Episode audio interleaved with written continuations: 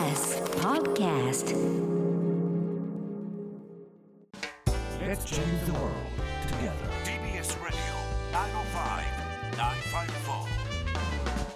発信型ニュースプロジェクト荻上チキセッション新型コロナ対策の特措法などの改正案与野党が刑事罰削除で合意新型コロナウイルス対策の特別措置法と感染症法の改正案の修正について話し合う与野党協議で感染症法改正案に含まれていた入院拒否をした感染者などに課すとしていた刑事罰について削除することで合意しました。1年以下の懲役か100万円以下の罰金としていた罰則を行政罰の過料過ち料に変更します。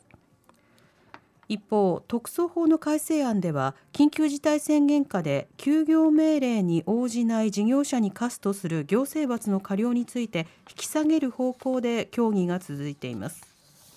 また国会では参議院予算委員会で第3次補正予算案についての審議が行われ菅総理は緊急事態宣言の効果を見極めるため専門家が感染状況を分析す。ると説明しました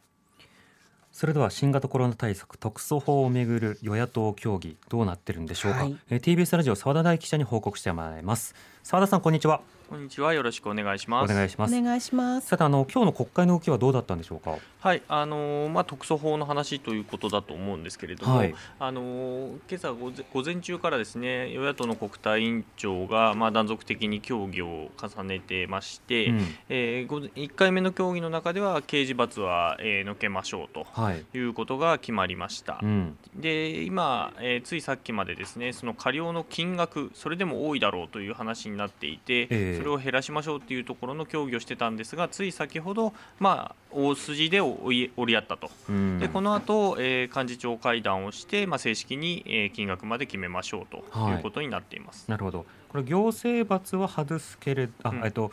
刑事罰ね。刑事罰は外すけれども、行政罰の過料は残すというのは、うん。これはどういったなんでしょうこうさじ加減なんですか？はい。あのまあ、刑事罰というのでいうと例えば罰罰金とか、ええ。あと、えーか課す方の過料ですね、はい。とかの場合は、まあ、前科が形としては残ると。刑事罰なので前科という形で残ってしまうと。ええ。で一方でその今回、えー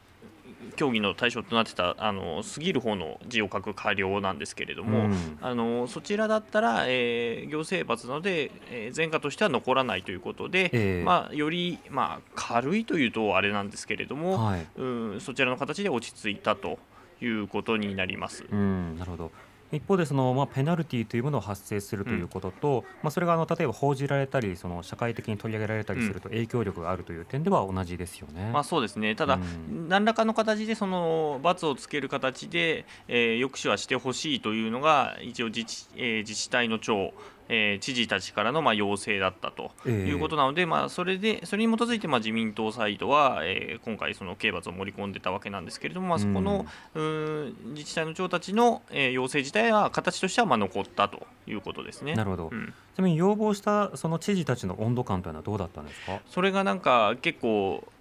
西村大臣とかはも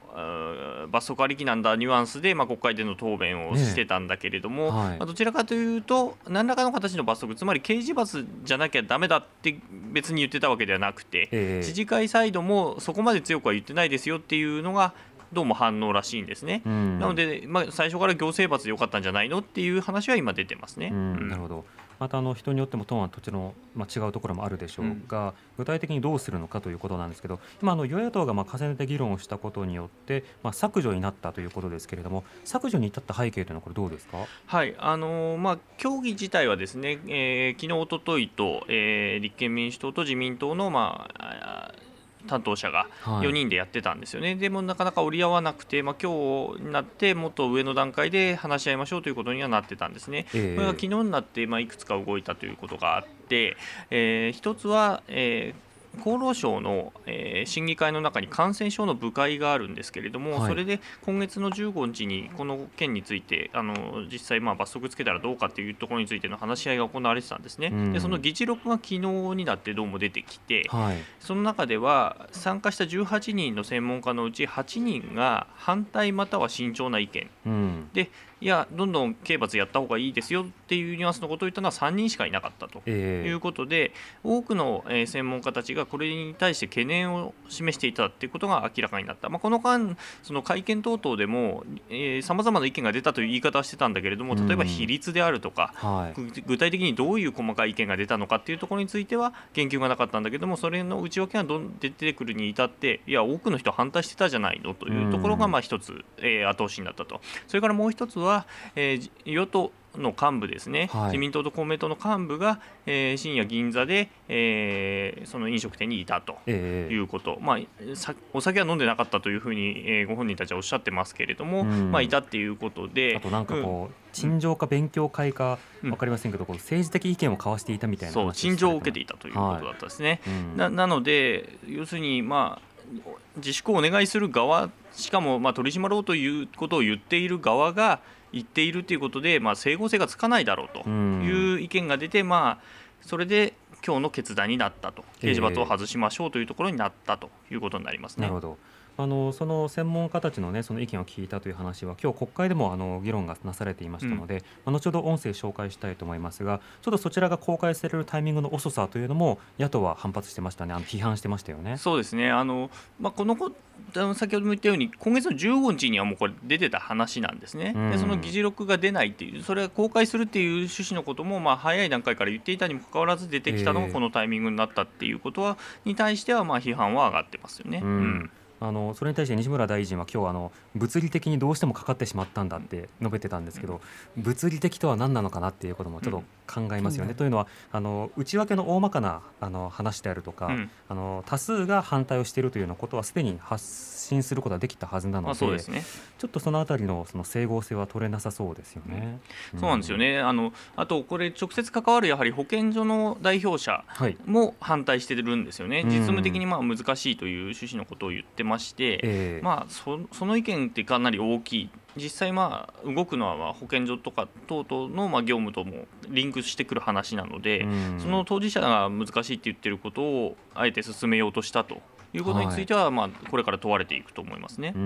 ん、なるほど。またあのもともとこれ野党は修正案を出していったわけですけれども、はい。あの事前の、えー削除ということになっていないまま国会の今議論が行われているわけですが、うん。この流れについて与野党の反応はどうでしょうか？まあ、与野党の反応というか、まあ、それぞれ法律は出してということではあって、まあ、予算委員会にはの中での質疑ではずっと、まあ、いやれやれという話は出てましたよね、そえのえ修正した方がいい、もしくはまあひ取り下げた方がいいという話もあったけれども、うん。まあ、うん国会にまあ正式に与党側というか、まあ、政府側ですね、は明日の明日にはもう審議入りしたいと。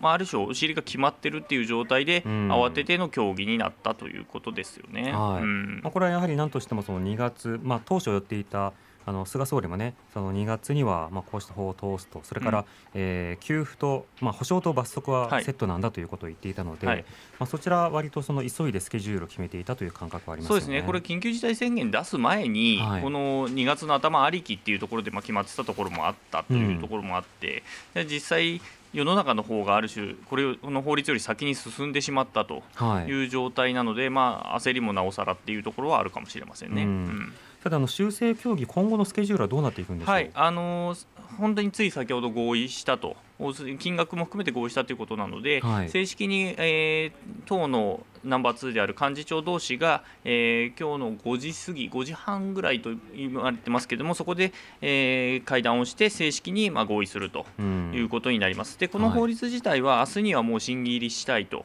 えーいうことで、明日からもう早速審議が始まるということで、来週の半ばぐらいにはもう、えー法律として通したいとうん。いうところまで来ています。あなるほど。ということはもうあの個別の委員会通してすぐ本会議に回すということえー、ですか？と委員会自体は明日、えー明日の本会議で審議入りをして、あはい。はい、でそのまま委員会を夕方開いて、うん。で月曜にまた衆議院で委員会を開いてその日のうちに参議院に送って、で参議院でも同じように本会議を経て委員会をやって、えー流れでいくと、まあ、最短だと水曜日ぐらいにはもう、えー成立させたいとうん。いうことですね。なるほど、まあ、非常にこうスピード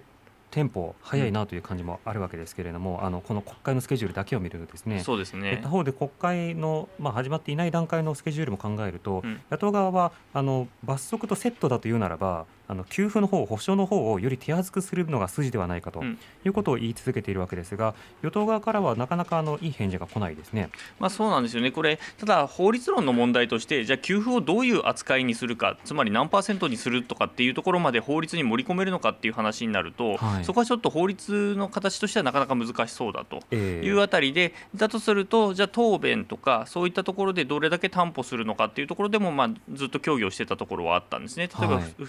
ふふ付帯に入れる付帯決議に入れるとか、うん。そういう形であ、あるいは大臣の答弁によって確約させるとか、ええ。まあ、そういうところがどういうところで折り合ったのかっていうのはまだわからないので、そこがまあ国会の審議なり、この後の幹事長会談ではどれだけ話が出てくるかっていうところにまあ注目しないといけないですね。うん。うん。なるほど。わかりました。澤田さんありがとうございました、はい、失礼しました。TBS ラジオ国会担当澤田大記者でした、まあ、新型コロナ対策特措法。これがまあ今週から来週にかけて一つピーク議論の的になるわけですけれども、まあ、他の法律もいろいろと国会では議論されています。一方でこの特措法罰則というところに割と注目をされましたが今話に出た給付をはい。拡充しようじゃないかとか、あるいはさまざまな減税措置とかあるいはその、まあ、確定申告の時期だけれどもまた昨年と同じように延長した方がいいのかどうかとかあるいはそのさまざまな補助を1月末で切れるものがいくつかあるのでそれをちょっとせめて3月そして5月や7月まで伸ばすことが必要なのか、まあ、そんな議論国会で今日も行われていましたので、えーこの後国会の音声紹介したいと思います。TBS Radio 荻上チキ。セッション TBS Radio 905 954